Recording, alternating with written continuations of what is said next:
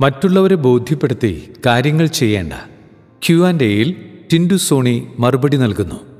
ഭാര്യ ഭർത്താക്കന്മാരായാൽ മറ്റുള്ളവരെ ബോധ്യപ്പെടുത്തി കാര്യങ്ങൾ ചെയ്യേണ്ടതുണ്ടോ? വേണമെന്നാണ് ഭർത്താവ് പറയുന്നത്. എനിക്ക് അതിന്റെ ആവശ്യം തോന്നിയിട്ടില്ല. അവരെയും ഇവരെയും ബോധ്യപ്പെടുത്തിയിട്ട് കാര്യമുണ്ടോ? മനസ്സിൽ ശരിയെന്ന് തോന്നുന്ന കാര്യങ്ങൾ എന്റേതായ രീതിയിൽ ചെയ്യുക. അതാണ് എന്റെ രീതി. ഭർത്താവിന്റെ അഭിപ്രായം ഇടയ്ക്കിടയ്ക്ക് അദ്ദേഹം എന്നെ ഓർമ്മിപ്പിക്കാറുണ്ട്. ചേച്ചിക്ക് എന്താണ് തോന്നുന്നത്?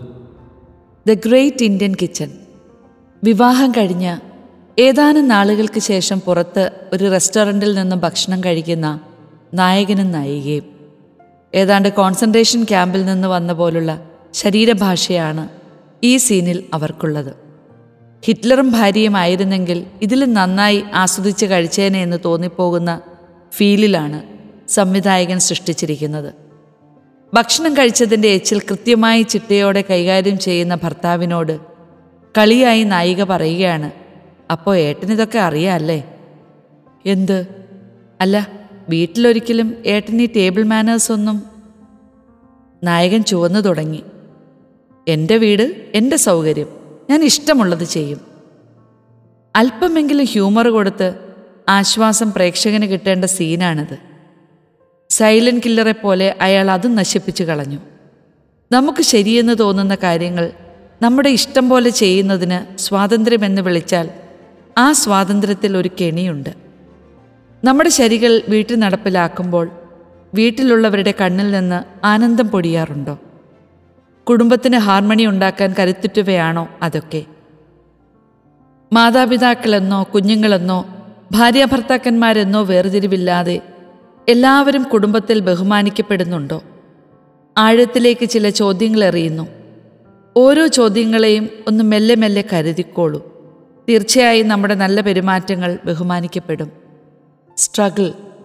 ഏതാനും മണിക്കൂറുകൾക്ക് ശേഷം ഈ കൊക്കോണിൽ നിന്ന് ചിത്രശലഭം പുറത്തു വരും. ആരും തുടരുത്. ടീച്ചറിന്റെ മേശയ്ക്കരികിലേക്ക് വരരുത്. ഞാനിപ്പോൾ വരാട്ടോ. എന്നൊക്കെ പറഞ്ഞ് ഓഫീസ് റൂമിലേക്ക് പോയതാണ് biology teacher.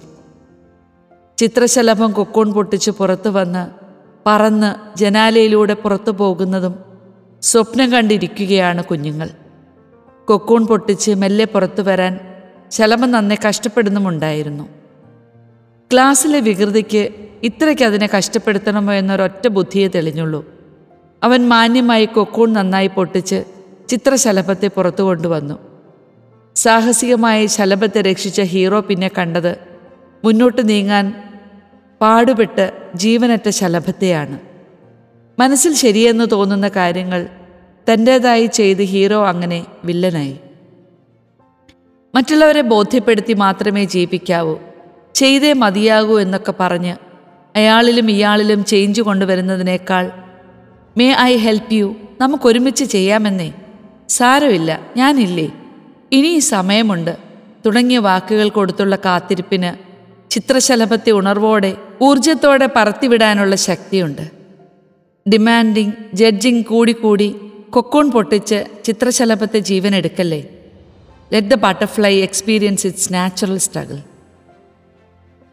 I am home welcome home അഭിനയമൊക്കെ നാടകത്തിലും സിനിമയിലും പോരെ.